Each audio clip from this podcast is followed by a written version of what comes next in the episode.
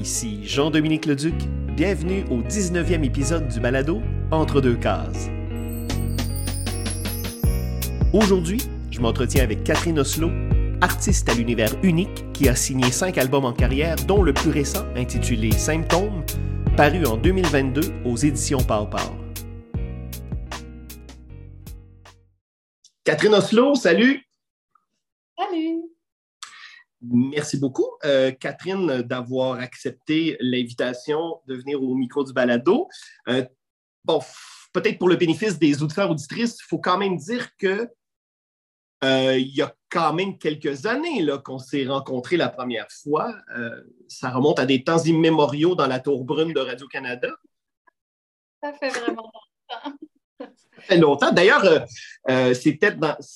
Toi, tu travaillais à l'émission Bande à part, si je ne m'abuse. Oui, je travaillais pour le projet Bande à part. Le projet Bande à part. C'est devenu cette espèce de grand projet un peu laboratoire de Radio-Canada. En fait, je suis arrivée à Radio-Canada en même temps que les courriels sont arrivés à Radio-Canada. Et le site web. Ouais.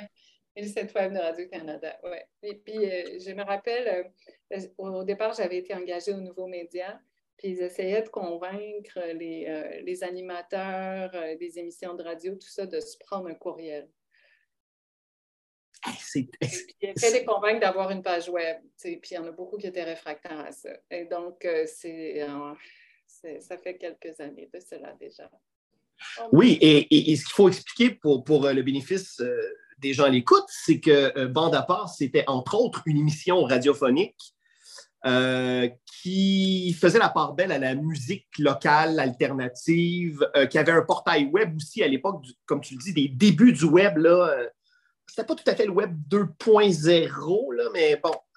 Web 0.01. Puis c'était un projet laboratoire parce qu'ils voulaient faire, c'était dans le temps là, du multiplateforme, comme ils disaient. C'était ce qui était à la mode à cette époque-là, donc de faire... écoute, j'aimerais ça l'expliquer, mais je pense que je ne sais plus trop parce que je ne l'ai jamais su ce que c'était vraiment, mais ils voulaient faire un projet un peu tentaculaire, émission de radio, émission de télé, mais que le morceau principal allait être le site web avec les entrevues vidéo conçues pour le site web. Et après, en tout cas, est-ce que c'est vraiment... Je suis en train un peu de me lancer dans... Ben non, en fait, c'est dur à expliquer, même moi, parce que moi, c'est là que j'ai fait mes débuts comme chroniqueur. Moi, j'ai commencé officiellement comme chroniqueur à la radio de Radio-Canada, à cette émission-là, à l'époque où le web, à l'époque où parler de bande dessinée à la radio, il n'y avait pas de visuel instantané sur le web. Facebook n'existait pas, les réseaux sociaux n'existaient pas. Et moi, c'était un médium que je connaissais comme auditeur, mais bon, moi, je venais de finir mon école de théâtre, j'avais aucune idée dans quoi je m'embarquais. Et c'est Alexandre qui était venu me chercher pour ça, avec Sweeney, d'ailleurs. Et donc moi, c'est là que j'ai fait mes débuts. Toi, à cette époque-là, non seulement tu n'avais pas encore publié d'album, parce que ton premier album, tu l'as publié chez Mécanique Générale en 2005? 2005-2006, oui. 2005-2006, oui. Est-ce que déjà à cette époque-là, Catherine, tu avais une inclinaison, tu avais un projet? Est-ce que tu avais une envie par rapport à ça? Ou à ce moment-là, c'était même pas sur l'écran radar? Non, c'était pas du tout sur l'écran radar. Puis c'est... un peu indirectement à cause de Bande à part et de Radio-Canada que c'est devenu dans mon radar parce que c'est là que j'ai fait la rencontre de Jimmy Beaulieu. Lui aussi avait une chronique pour Bande à part. Mais lui, c'est vrai! C'est pour ça que je l'ai rencontré. Il y avait une chronique pour le site web avec les autres cofondateurs de Bande à part à cette époque-là. Excuse-moi, Mécanique Générale. Mécanique Générale, oui. Et puis, c'est comme ça que j'ai rencontré. On avait fait tout un spécial sur Michel Rabagliati et La Pastèque. On avait parlé de différents auteurs de Mécanique Générale. Jimmy avait sa chronique où il faisait, je pense, des critiques de BD là, de façon régulière là, pour le site. Et donc, c'est comme ça que j'ai commencé à me familiariser avec la bande dessinée. Alors, tu vois, Catherine, Bande à part nous lie, nous, tous les deux, parce que c'est à la base, c'est à la base d'une démarche que nous avons entreprise chacun de notre côté. Et j'avais complètement oublié. Puis là, maintenant que tu parles de l'implication de Jimmy et de Mécanique Générale, tout à coup, ça me frappe de plein fouet dans le front. Oh my God, je ne me souvenais plus de ça du tout. Mais c'était, il y avait une effervescence. Hein? Il y avait quelque chose. C'était tellement le fun, oui. Et là, je sais que ça peut sonner ringard et vieux jeu de dire « Ah mon Dieu, dans le temps, c'était donc bien le fun », mais il y avait vraiment, à cette époque-là, c'est comme s'il y avait un monde à construire. Il y a quelque chose il y avait quelque chose d'électrique. C'est pas parce qu'on était jeunes, ça? Parce que j'imagine... Il y a ça aussi. Puis, tu sais, je regarde ma fille, je pense qu'elle va vivre cette même effervescence-là. L'effervescence, quand tu es dans la vingtaine, tu sais, c'est tellement... Tu as l'impression que tout est possible. Puis, à quelque part, en tout cas, il y a beaucoup de choses de possibles. Oui, mais ceci dit, si on recontextualise quand même, ce sont les débuts de Mécanique Générale à cette époque-là. La Pastèque est une maison d'édition toute jeune. Il y a quoi, 2 albums de Paul, de Michel Rabagliati qui sont parus? Il n'y en avait pas beaucoup, mais... Deux ou peut-être 3, gros maximum. Donc, quand je parle d'effervescence, je parle aussi de l'effervescence au niveau de la scène locale de la bande dessinée québécoise. Il y avait quelque chose... On sortait d'une décennie où, suite au décès du magazine Crow, tout à coup, la bande dessinée québécoise venait d'en prendre un coup parce que la diffusion passait pas qu'exclusivement par eux, mais quand même, ça passait quand même beaucoup par eux. Et là, tout à coup, au début des années 2000, il y avait cette promesse dans l'air. Il y avait quelque chose, on voyait les possibilités. Et c'est fou parce que 20 ans plus tard, on est dans ces possibilités-là. Et c'est donc dire que le milieu s'est développé, en tout cas a pris une tangente, et qu'il y a eu une multiplicité de talents, de structures éditoriales. Et tu fais partie de ça, Catherine, parce que en 2023, tu as plusieurs albums à ton actif, parce que tu es une autrice de bande dessinée aguerrie. Donc, parfois, la vie, ce n'est pas juste des promesses, hein? C'est aussi des résolutions. Et moi, je trouve ça rassurant. Je ne sais pas pour toi. C'est le fun, mais c'est sûr que c'était une belle période. Tu sais, Jimmy, dans le temps de Mécanique Générale, là, Jimmy et Philippe, Sébastien, tout ça, ils avaient publié Iris, ils avaient publié Pascal Gérard aussi, Zuliane. Tu sais, on fait toute partie de cette cohorte-là, là, de 2006 à 2008. Puis on a tous publié nos premiers albums en même temps. Fait. Puis, il y avait vraiment une ouverture qui se passait. Moi, c'est comme ça que j'ai fait mon entrée dans la bande dessinée. C'est dans ce contexte-là aussi que je me suis familiarisée avec elle. Tu sais, j'étais moins familière avec... Tu sais, moi, je viens plutôt du milieu des arts. C'est là-dedans que j'ai fait mes études. Et donc... j'étais pas super familière là, avec le milieu de l'art, mais quand même, c'était plus ça, mon école. Donc, la période de la bande dessinée avant, je la connaissais moins. Fait que je suis comme arrivée vraiment dans une belle vague. J'ai de la chance. Ah oui, puis ça, c'est à l'époque où, justement, Mécanique Générale ouvrait son catalogue à des auteurs qui n'étaient pas forcément... qui étaient d'autres auteurs que les 6 membres fondateurs. Et ça, comme tu dis, puis je veux dire, tu as énuméré des noms, ce sont tous des autrices et des auteurs aujourd'hui encore qui sont là, des années plus tard, des décennies plus tard, et qui ont tous un corpus conséquent. Donc en quelque part, c'est une victoire, mais même si tout reste à faire, je veux dire, écoute, Catherine... toujours faire plus, puis faire mieux, puis ouvrir les portes et tout ça, mais il y a énormément de choses qui ont bougé. Puis là, en ce moment, j'ai l'impression qu'on est dans une grande période d'effervescence aussi. Oui, tout à fait. Et, c'est un médium qui est très vivant, tu sais, 5%. Oui, et dans ton cas, je trouve que c'est une trajectoire fascinante parce que dans ton premier album, Nénette, on sent quand même, on sent d'où tu viens, on sent toute ta fraîcheur par rapport au médium de la bande dessinée. En même temps, on sent bien aussi que tu viens du milieu de l'art pictural.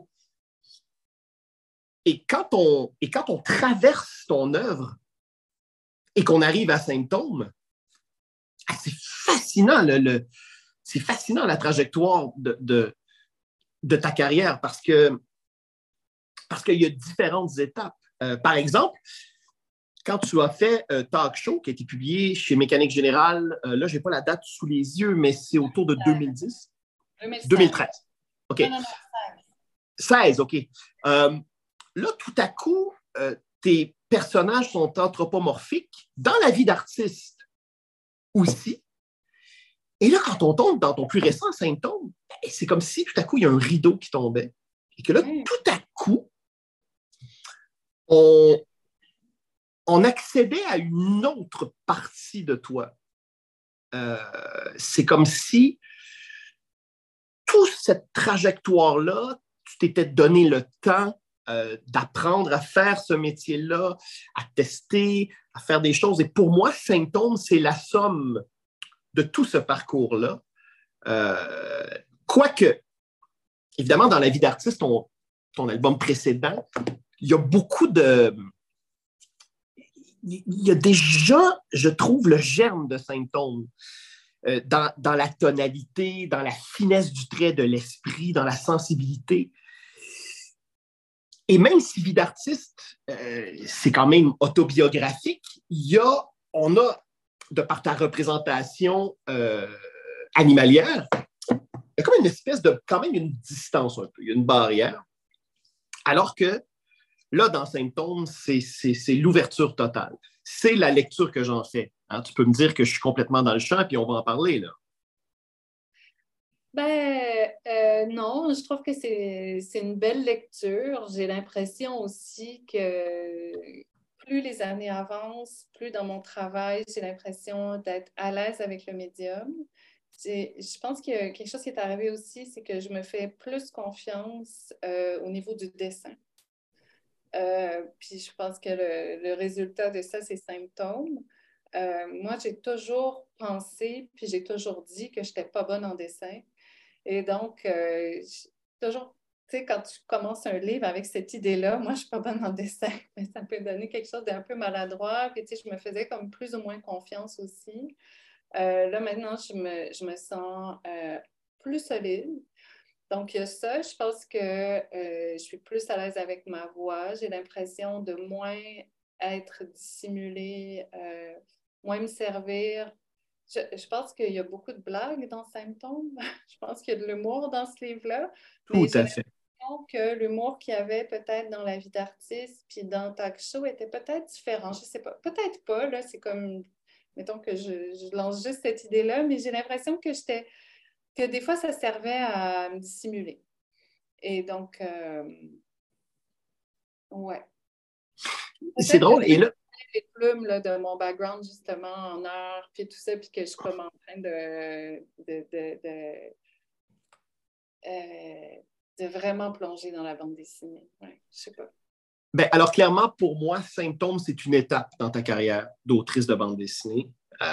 Cet album-là est un... L'histoire nous le dira, hein?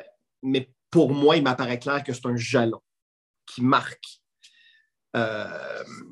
D'ailleurs, là, je vais te citer une citation tirée de La vie d'artiste. En fait, je vais citer ton album, mais c'est Renaud Plante que je vais citer dans ton album. Donc, il y a un moment où le personnage de Renaud Plante, ton éditeur à l'époque chez Mécanique Générale, te dit que tu abordes l'autofiction avec beaucoup de candeur. Et ça, moi, ça m'a fait beaucoup rire parce que c'est un choix de ta part, délibéré, de mettre ça dans ton album. Ben oui. Et oui, il y a de la candeur, mais pas que. Non, ben oui, c'est ça. Écoute, j'essaie de bien me rappeler la scène. C'est comme si Renaud, il voyait clair dans la situation, puis il est comme « Wow, t'as vraiment de la candeur pour ce que t'es en train, le chantier que t'es en train d'entreprendre. » Puis moi, au moment où j'écris ça, je suis dans le chantier, puis j'ai peut-être envie de vivre un peu plus de candeur. C'est pour ça que j'imagine que mon personnage est en train d'en vivre, là, je ne sais pas. Mais, ouais, écoute... C'est compliqué, ça a été compliqué pour moi d'accepter mon cheminement, d'accepter aussi que pendant 10 ans, je n'ai pas fait d'album. C'est aussi, parce qu'après avoir fait Nénette, j'ai comme pris une pause de la bande dessinée parce que je trouvais c'est difficile d'arriver à gagner ma vie avec ce médium-là. Ouais.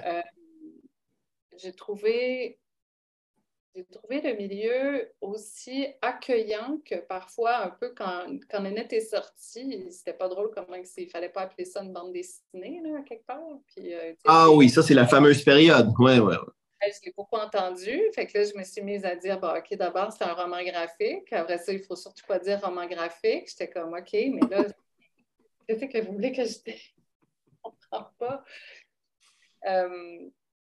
Et puis, mais c'est pas pour ça que j'ai pris une pause là, pendant 10 ans, là, mais je savais pas trop par quel bout prendre ça. T'sais. Puis après, je pense que c'est ça aussi la vie d'artiste, c'est le récit de moi qui cherche qu'est-ce que ça veut dire vivre une vie d'artiste, est-ce que c'est possible de me donner la permission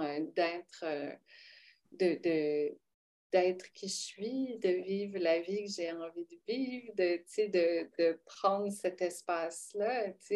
Marcel Jean, dans le livre, il parle de, il y a comme quand même quelque chose de prétentieux, peut-être. Je ne pense pas que ce soit le mot exact qu'il emploie, là, mais d'être artiste, c'est comme de dire un peu à quelque part que ce que tu as à dire, tu considères que ça vaut la peine d'être dit, là, ça vaut la peine d'être entendu et tout. Puis moi, je suis plutôt du genre à me cacher.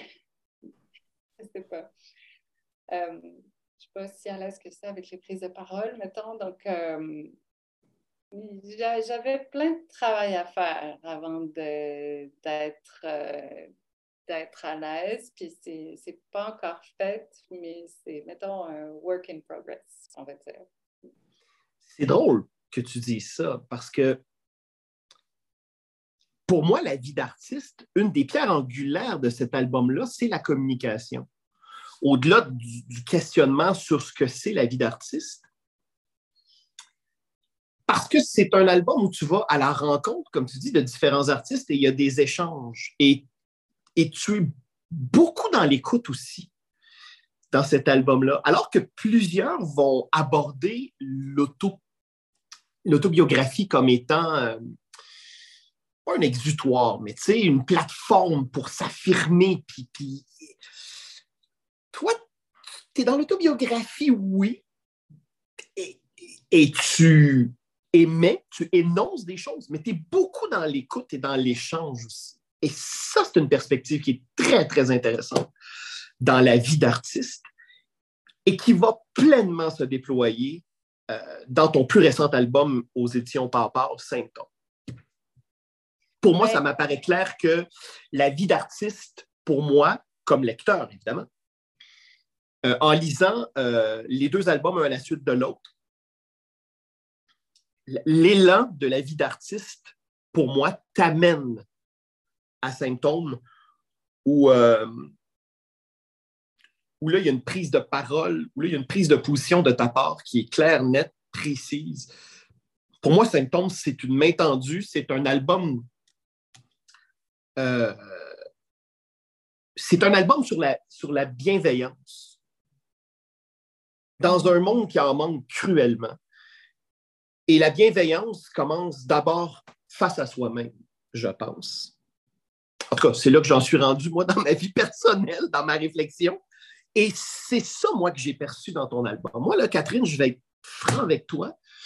Quand j'ai lu Symptômes, j'ai eu l'impression que cet album-là, tu l'avais fait pour moi. Il y a quelque chose d'infiniment personnel dans cet album-là moi, qui m'a touché dans ma vie de lecteur quarantenaire, dans ma vie d'homme qui vit une vie, qui a traversé des fortes marées, comme bien des gens. Et ton album, pour moi, c'est ça. C'est une main tendue.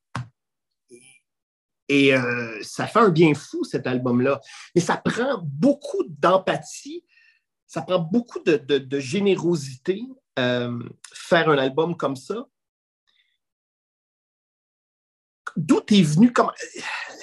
Quelle est la pulsion de départ pour toi de Symptômes? Comment cet album-là est arrivé dans ta vie?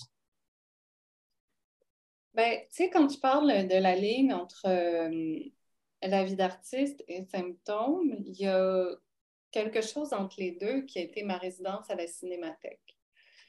Puis je pense que c'est un gros morceau aussi qui m'a aidée pour Symptômes.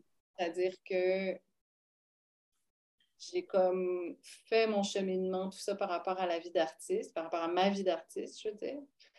Et puis après, ma résidence à la Cinémathèque, c'est aussi une main tendue. Je voulais aller dans le dialogue, rencontrer les gens, tout ça, pour discuter avec eux du cinéma, des films qu'on voyait, qui étaient programmés. Puis après, de voir... Après, j'observais comment ça se déposait à l'intérieur de moi, puis ce qui me venait. T'sais. Puis l'idée, c'était de faire pas de la bande dessinée, c'était de prendre une pause, étant donné que je venais de terminer la vie d'artiste. Mm-hmm. Et je me disais, je vais explorer différents médiums, je vais aller ailleurs, je vais voir ce qui se présente. Puis... Et donc, c'était une longue résidence qui a duré 1 an, ce qui est une opportunité vraiment en art de prendre le temps de vivre les choses puis de bien les explorer. Et c'est la bande dessinée qui est montée à la surface assez rapidement. Puis ça m'a vraiment surprise. Et il y a il y a quand même quelques histoires que j'ai réalisées dans le cadre de cette résidence-là à la Cinémathèque qui ont été reprises pour Symptômes. C'est comme si, avec ce que j'ai comme découvert à la Cinémathèque, en fait, c'est comme pour moi, une nouvelle façon de raconter, une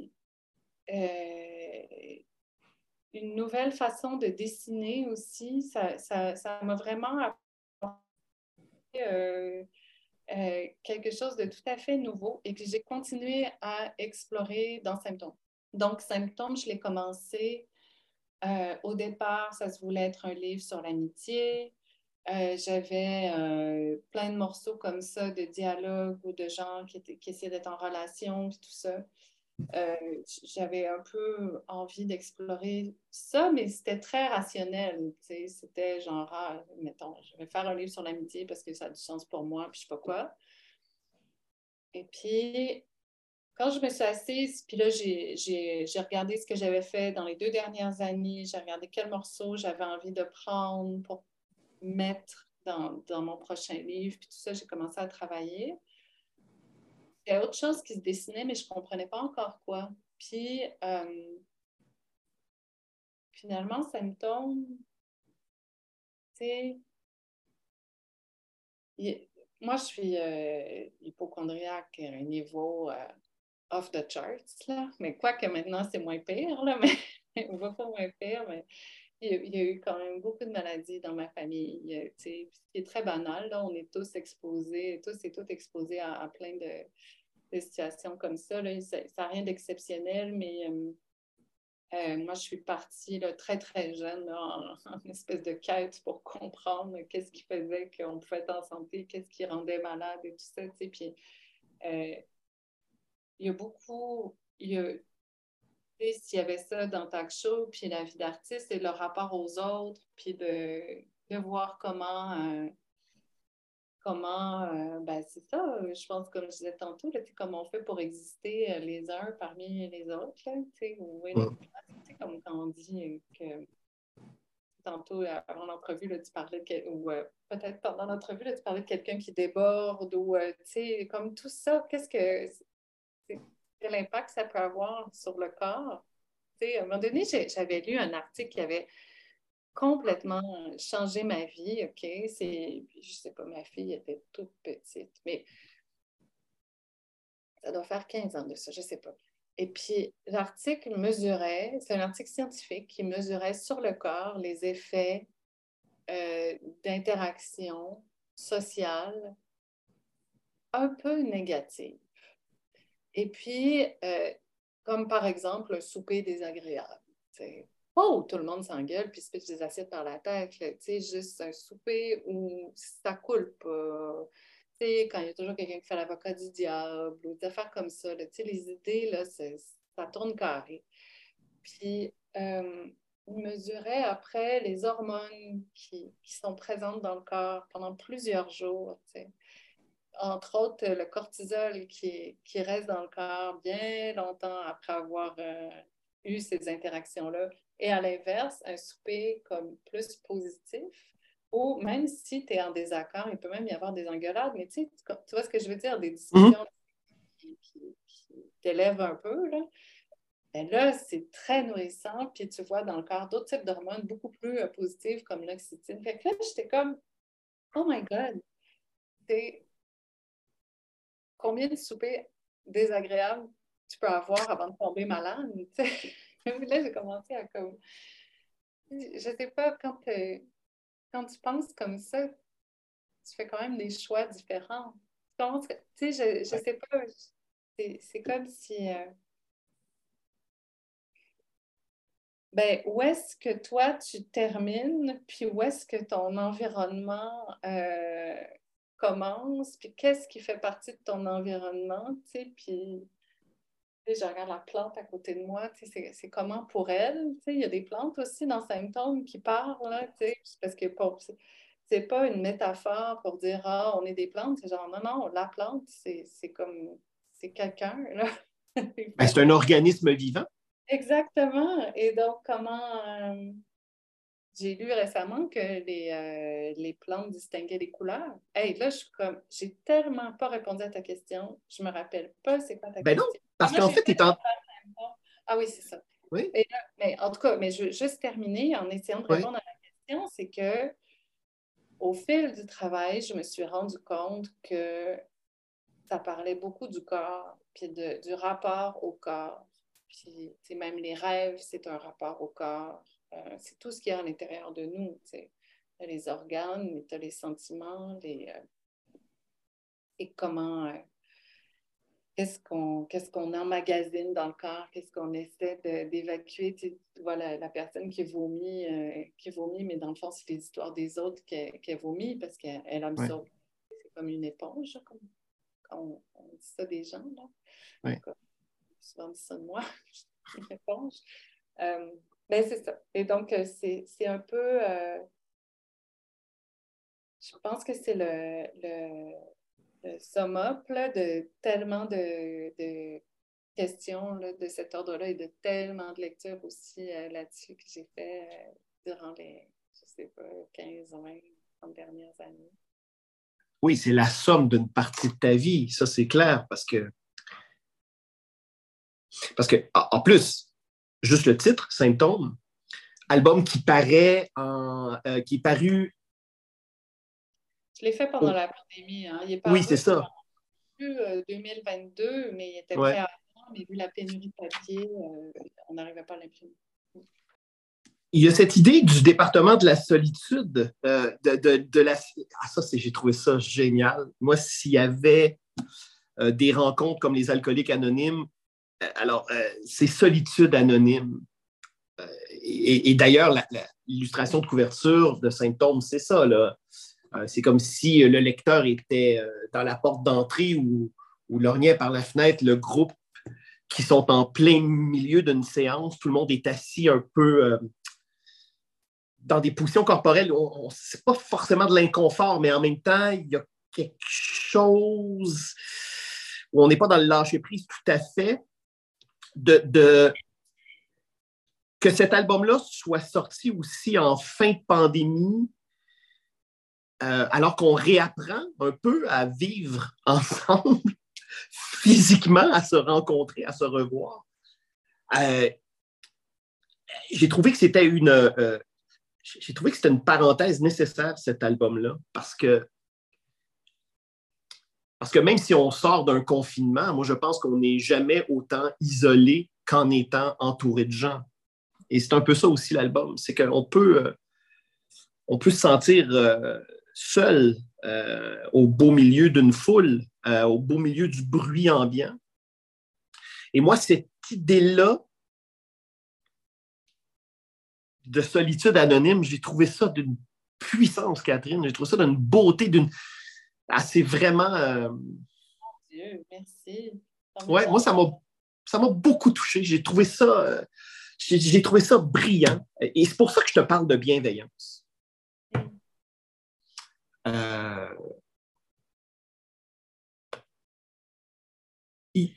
C'est un album que tu n'aurais pas pu faire ça il y a 20 ans parce que oui, c'est la somme de tout ce que tu as absorbé, mais c'est la somme aussi de ton vécu, de ta sensibilité, de ton contact au monde, de ton bagage. C'est une main tendue, puis c'est aussi une main sur l'épaule, cet album-là. Et tu parles aussi de la mer intérieure. Ça aussi, ça m'a beaucoup...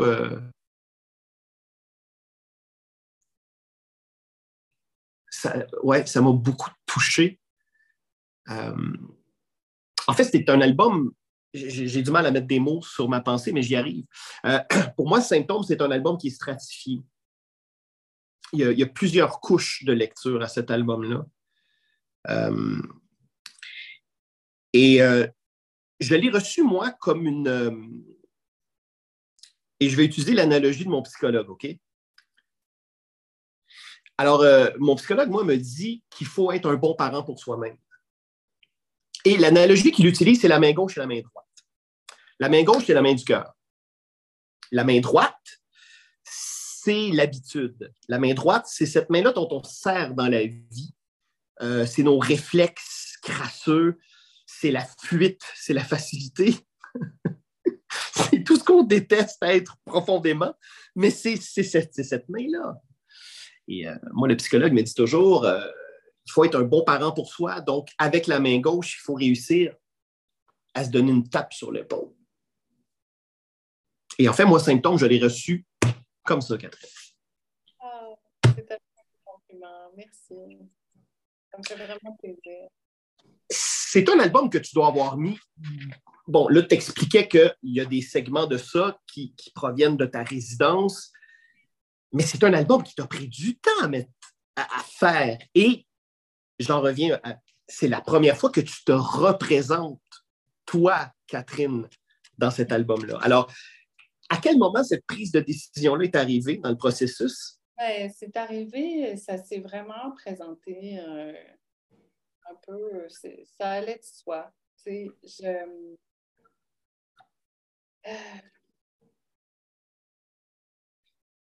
moi, je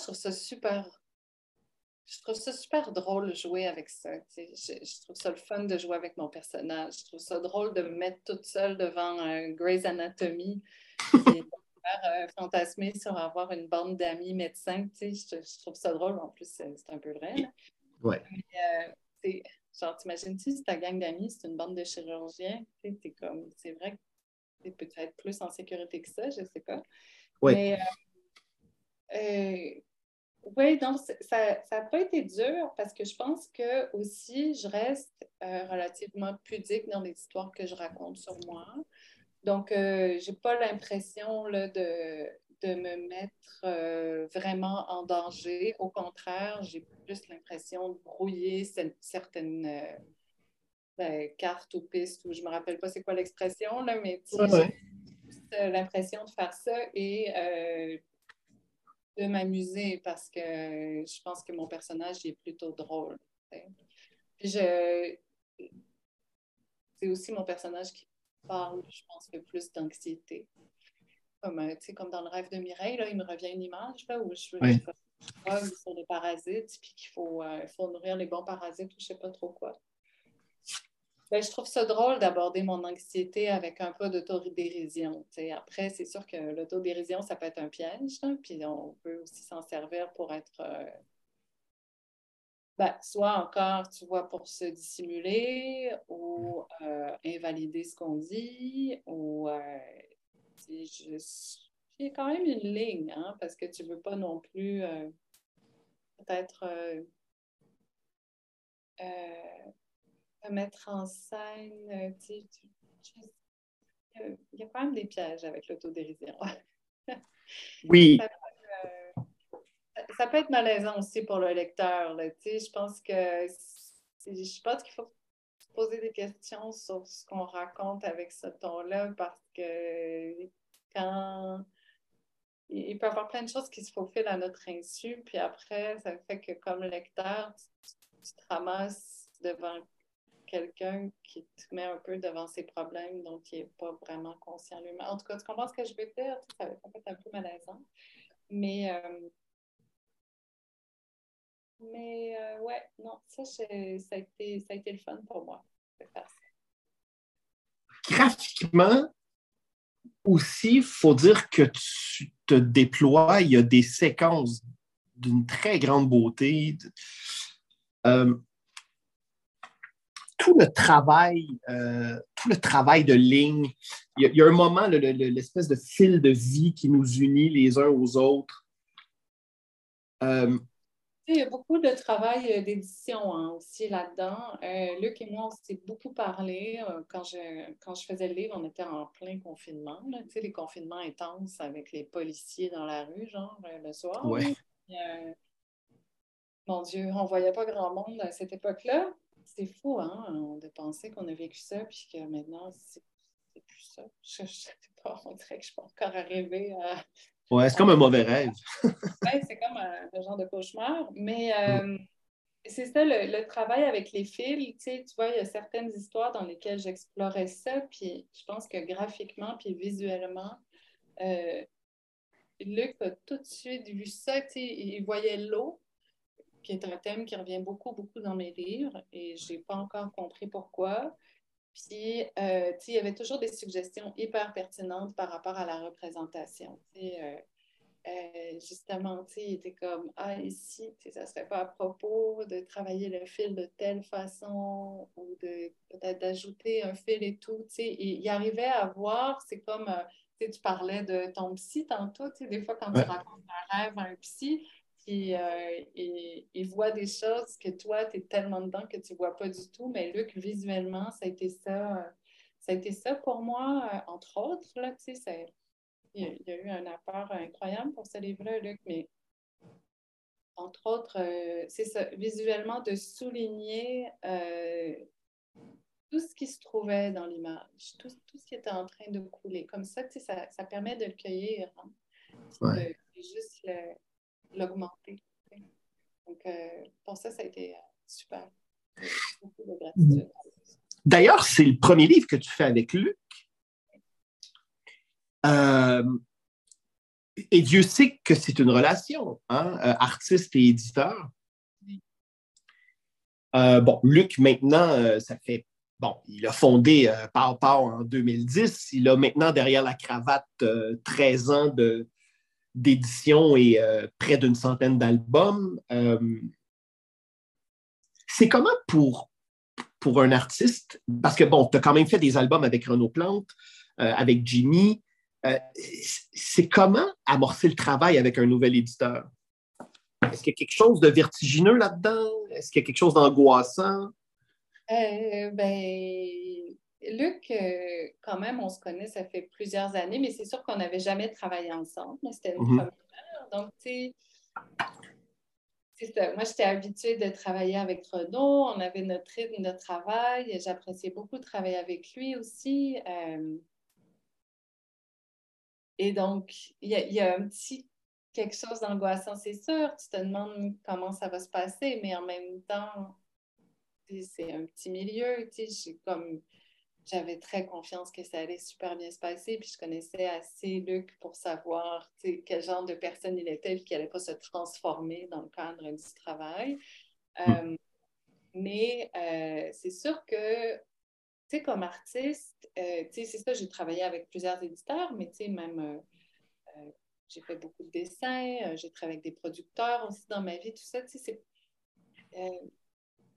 Quand tu es artiste, ces personnes-là avec lesquelles tu travailles, c'est pas... c'est quand même tout un travail, le travail d'édition ou, comme je disais, producteur ou, il y a sûrement une tonne d'autres exemples que ne viennent pas à l'esprit en ce moment, là, mais c'est tellement délicat parce que tu veux avoir... c'est comme un château de cartes, là, quasiment. Là, si, comme... je sais pas. Il y a des gens qui n'ont pas besoin d'éditeurs ou d'éditrices puis qui vont faire leur livre, peu importe ce qui se passe.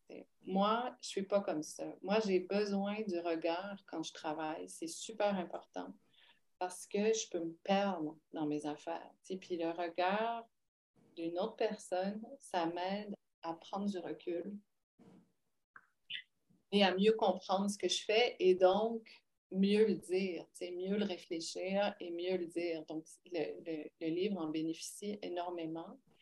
Après, si la personne parle trop, dit trop son opinion ou, je sais pas, là, je dis n'importe quoi, quelqu'un qui voudrait comme trop faire des blagues sur le livre et tout ça, ça peut comme... C'est un travail tellement fragile, le travail de création pendant qu'il se construit, que... Tu vois, là, je suis en train de faire un projet avec... une amie qui est cinéaste, et puis c'est la première fois que je suis en co-création, si tu veux. Mm-hmm. Je le vois avec elle, c'est comme si on n'a pas une entente tacite, mais c'est comme si c'est entendu entre nous que, tu sais, on le sait, qu'elle fait des films, donc elle a déjà vécu ça aussi, le travail de construction d'une œuvre, tu sais, c'est tellement fragile. Donc, dans les commentaires, quand tu lances plein d'idées puis tu as des idées qui sont pas bonnes, il faut tellement pas... Juste ta façon de commenter ces mauvaises idées-là que tu viens de lancer, peut avoir tout un impact sur les autres qui vont être dites après. Fait que, des fois, c'est juste comme de continuer à voguer doucement, de pas dans le sens de faire comme si de rien n'était, mais de juste accepter que ça fait partie du travail puis de l'accepter, tu sais, ça, en le respectant. Mais là, je suis encore en train de me perdre dans ma réponse. Ce que je veux dire, c'est que comme artiste, ce travail-là, quand il se fait en collaboration avec un éditeur, une éditrice, ou, tu sais, pour moi, c'est un travail très délicat. Pour d'autres, je pense que peut-être pendant qu'ils créent quelque chose, ils pourraient se faire dire n'importe quoi, ils vont continuer comme des tracteurs, mais moi, je ne suis pas comme ça. Peut-être qu'un jour, je serai. Et donc, j'ai toujours eu la chance, avec Jimmy et avec Renaud, et là maintenant avec Luc, d'avoir, c'est ça, ce regard-là qui permet à la chose de continuer à pousser, qui l'aide à pousser. Puis des fois, ça veut dire rien dire et juste regarder pendant 4 mois, t'sais. D'autres fois, ça veut dire juste avoir un commentaire, mais qui questionne de la bonne façon. C'est comme ça. Mais aussi, ce qu'il faut dire, c'est que si on prend en comparaison un travail d'illustration pour, par exemple, une publicité ou un film ou une revue, dans le temps, c'est quelque chose de circonscrit. Alors qu'une bande dessinée, ça prend du temps. Donc, le travail d'accompagnement est différent. Là, ton éditeur ou ton éditrice, dans le cas d'une bande dessinée, ça prend, c'est des mois et des mois et des mois de travail. Donc, l'accompagnement est totalement différent qu'une commande de pige où tout à coup, il y a une approbation, où il y a quelques échanges d'idées et puis après, on livre et on passe au prochain, là. Ben oui, le travail est complètement différent. Puis une pige aussi, tu sais, c'est comme, pour moi, ça, c'est pas un travail qui est fragile. Là, pour le coup, pour une pige, je suis blindée. Il n'y a rien que quelqu'un peut me dire qui va... Je ne parle pas là, de blesser sur le travail, là, dans le travail d'édition, là, dans le travail de collaboration avec un éditeur, mais pour un travail de commande, moi, je calcule, tu me donnes un mandat, je me sens prête à relever. Si ça fit, ça marche, ben, l'idée, c'est que toi, tu sois satisfait à la fin de l'image que je vais donner. Puis, que moi, je serais satisfaite des conditions. On s'entend là-dessus au départ, puis après, on plonge. Là, c'est correct. Là-dessus, je suis vraiment détachée là, complètement. Je vois ça vraiment comme du travail, puis c'est bien correct comme ça. Et oui, c'est circonscrit dans le temps. Puis après, ben, c'est ça. Un livre, c'est très, très long. Puis il y a un moment où... un moment aussi, parce que, tu sais, je me disais, Luc a passé beaucoup de commentaires sur mes dessins aussi, mais tout réserver ça pour la fin, pour pas justement bloquer le déploiement des idées. Je trouvais très sage aussi. C'est un bon éditeur, Luc. Ben, j'ai beaucoup aimé travailler avec lui. Beaucoup, beaucoup. C'est quelqu'un aussi, on parlait de bienveillance tantôt, pour moi, c'est quelqu'un de très doux, très... pondéré, très enveloppant aussi. Oui, et très généreux aussi, je pense. Puis, étant donné qu'il est auteur de bande dessinée lui aussi, c'est dans les conditions qu'il offre et dans les conditions qu'il offre, je ne parle pas juste au niveau du contrat d'édition, là, quoique je pense qu'au Québec, des contrats aussi bien que ceux-là doivent être difficiles à trouver, là, mais dans son respect du travail, sa compréhension du travail, puis c'est vraiment, c'est une maison d'édition. Tu as l'impression de trouver une maison, tu as l'impression de trouver une famille. Je trouve, en tout cas, c'est comme ça que je le sens. Et d'ailleurs, ton album Symptômes a amorcé l'année 2022 de publication chez Pow Pow, une année qui finalement s'est soldée par la publication d'œuvres d'autrices exclusivement. Et ça, c'était une première au Québec, là. C'est quand même pas... Ouais. Et c'est pas banal. Et des albums dans des tonalités complètement différentes. Ouais. Et ça a été une très belle année par part, là. Pour vrai, 2022, les lectrices et lecteurs ont été vraiment servis. Et moi, j'ai l'impression que mutuellement, vous vous êtes nourris les unes des autres dans vos albums. Il y a quelque chose... Tu sais, je me souviens de la photo d'un statut Facebook de Pow Pow à la fin de l'année où il y avait les livres empilés les uns sur les autres. Et je trouvais... et c'est là que je me suis fait la réflexion. Je me suis dit, waouh, OK, c'est quand même pas banal. Alors qu'il y a 20, 25 ans, tu sais... il y en avait des autrices de bande dessinée, même dans les années 80, même avant, mais... Oui, mais ça n'a rien à voir, c'est sûr. Là. Mais là, il y a un esprit de corps, il y a une collectivité. Puis, Pow Pow, on sent beaucoup, tu parlais de famille. Pour moi, c'est ça aussi. C'est un éditeur qui réussit à fédérer les gens, à fidéliser les auteurs. Il y a... Puis on le voit, on le sent quand vous êtes en événement, il y a une famille Pow Pow. Il y a au-delà de l'édition de bande dessinée, on sent que c'est fédérateur. Oui. Ben, je pense que c'est Luc. Je pense que c'est sa personnalité à Luc. Et Chloé aussi, Legault, qui travaille. Ouais. Les deux sont vraiment comme ça. C'est comme ça qu'ils sont. Donc, c'est ce qu'ils attirent. Et puis, c'est l'ambiance qu'ils donnent à la maison. Mm. Bon, alors, Vie d'artiste avait été publié, avait été traduit en anglais. C'est comment vivre ça, la traduction d'un album? Je l'ai vécu avec la Vie d'artiste. On avait prévu, je vais aller à Vancouver, au VICAF, au TICAF, au CND de Conundrum. Il avait prévu qu'on aille à Brooklyn dans un festival de BD. Puis, ah oui! C'est un... Oui, j'oublie le nom, mais c'est un super festival, ça, à Brooklyn. Ah! C'était vraiment... J'avais tellement hâte. C'était vraiment le fun. Des beaux projets. Genre le 4 avril 2020, que mon livre a été lancé. Et que dans la foulée du premier confinement, tu sais, ben, du premier... Genre la première semaine de la pandémie. Donc, malheureusement, c'est... C'est pas... Il y a plusieurs livres qui sont sortis en pandémie, puis c'est...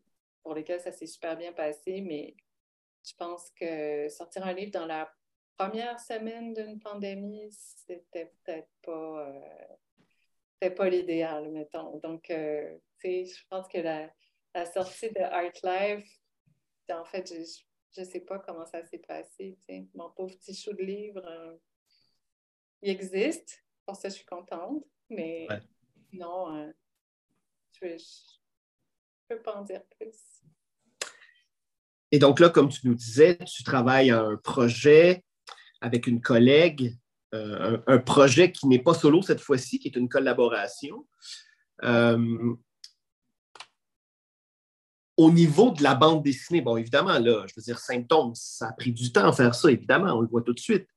Est-ce que, à la sortie de Symptômes, est-ce que tu as des envies d'autrice de bande dessinée? Est-ce qu'il y a des choses que tu t'es dit, là, OK, prochain album, j'ai envie d'explorer, tant au niveau scénaristique qu'au niveau graphique, là? Est-ce que tu as des envies? Est-ce que tu sors de cet album-là en ayant une idée claire? J'ai eu... quand je travaille sur un album, je suis toujours en train de prévoir la suite parce que j'ai toujours peur de, tu sais, je publie l'album, puis après, j'ai plus rien, puis il faut aussi trouver une façon de payer le loyer. Et au moment où je faisais Symptômes, j'étais déjà dans la projection de ce que j'allais faire ensuite. Donc, j'avais une idée précise de ce que je voulais faire après Symptômes. Mais là, c'est en train de se transformer, puis je pense que je me sens sur le point là, de commencer le travail pour le prochain album. En fait, j'avais commencé une première partie de recherche pour le prochain album qui était plus documentaire, mais je ne sais pas si ça me tente d'en dire plus. Ah, oh, t'es pas obligée, hein? De toute façon, on va t'attendre, Catherine, il faut, de toute façon... Mais le projet que je suis en train de faire avec ma collègue Sophie, ça va être à la fois une publication, mais aussi un spectacle. Donc, on commence à travailler là-dessus. Ouais. Ah bon? Et on parle de Sophie... Sophie Bédard-Marcotte, excuse-moi, je pensais que je l'avais nommée plus tôt, qui est cinéaste. Donc, elle fait... Oui, c'est ça, OK. Elle a fait L.A. Tea Time, Claire l'hiver... Elle a fait un autre film aussi, mais j'ai oublié. Elle travaille en ce moment sur un documentaire pour l'ONF, pour les Roches. Okay. Sur le processus créatif d'une amie à elle qui reprend au théâtre le mythe de Sisyphe. Et donc, c'est en train de... en la forme d'un documentaire où elle s'interroge beaucoup sur les Roches, puis où elle le suit dans son cheminement à lui. Et bon, bref, je ne veux pas faire tout le CV de Sophie, mais il y a vraiment... Sophie puis moi, on s'entend super bien au niveau déjà de l'humour. On a un peu le même type d'humour. Puis il y a quand même une parenté dans nos univers, même s'ils sont super différents. Donc, on a commencé une correspondance qui est en train de se transformer. C'est ça, on est en train de remanier cette correspondance-là en publication et éventuellement en spectacle. Ouais. Ah, c'est intéressant, ça. Mais tu vois, ça aussi, c'est formidable parce que la bande dessinée se déploie aussi et de plus en plus, elle se déploie dans d'autres médiums. Whitehorse sera adapté pour la scène chez Duceppe à l'automne prochain, Whitehorse de Samuel Cantin. Oui. Donc, il y a ça aussi, il y a l'ouverture du médium. Et ça aussi, on est encore dans les balbutiements. Il y a plein de choses à faire, hein? Mais tu sais, la bande dessinée, c'est le fun pour ça aussi, parce que moi, je trouve que on arrive à bien se faufiler. On est un peu... personne ne porte trop attention à nous, tu sais, tu comprends-tu? On est bien, tu sais,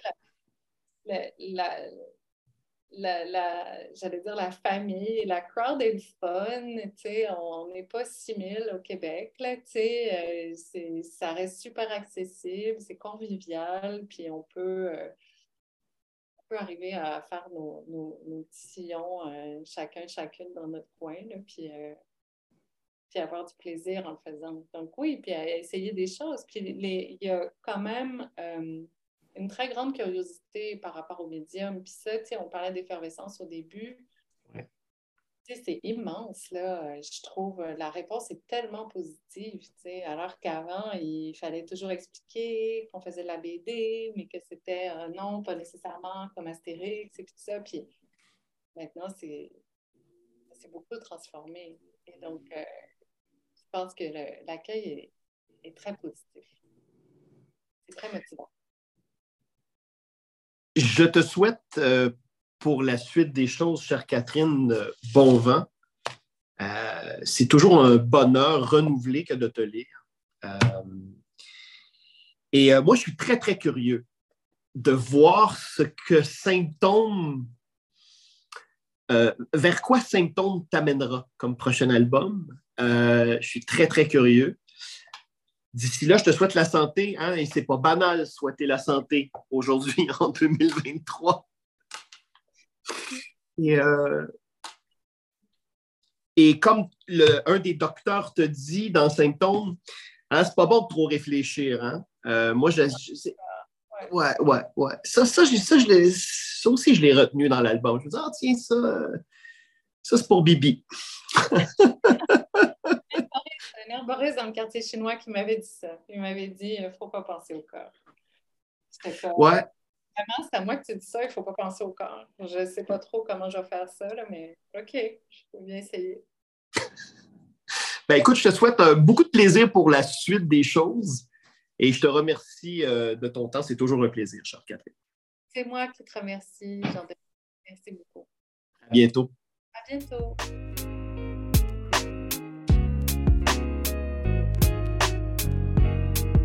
Pour suivre Catherine Oslo, rendez-vous au site suivant linktr.ee / Catherine Oslo en un seul mot. Indicatif sonore, Xavier Pêchaud. Pour nous suivre, rendez-vous au rss.com / podcast au pluriel / entre deux cases. À bientôt.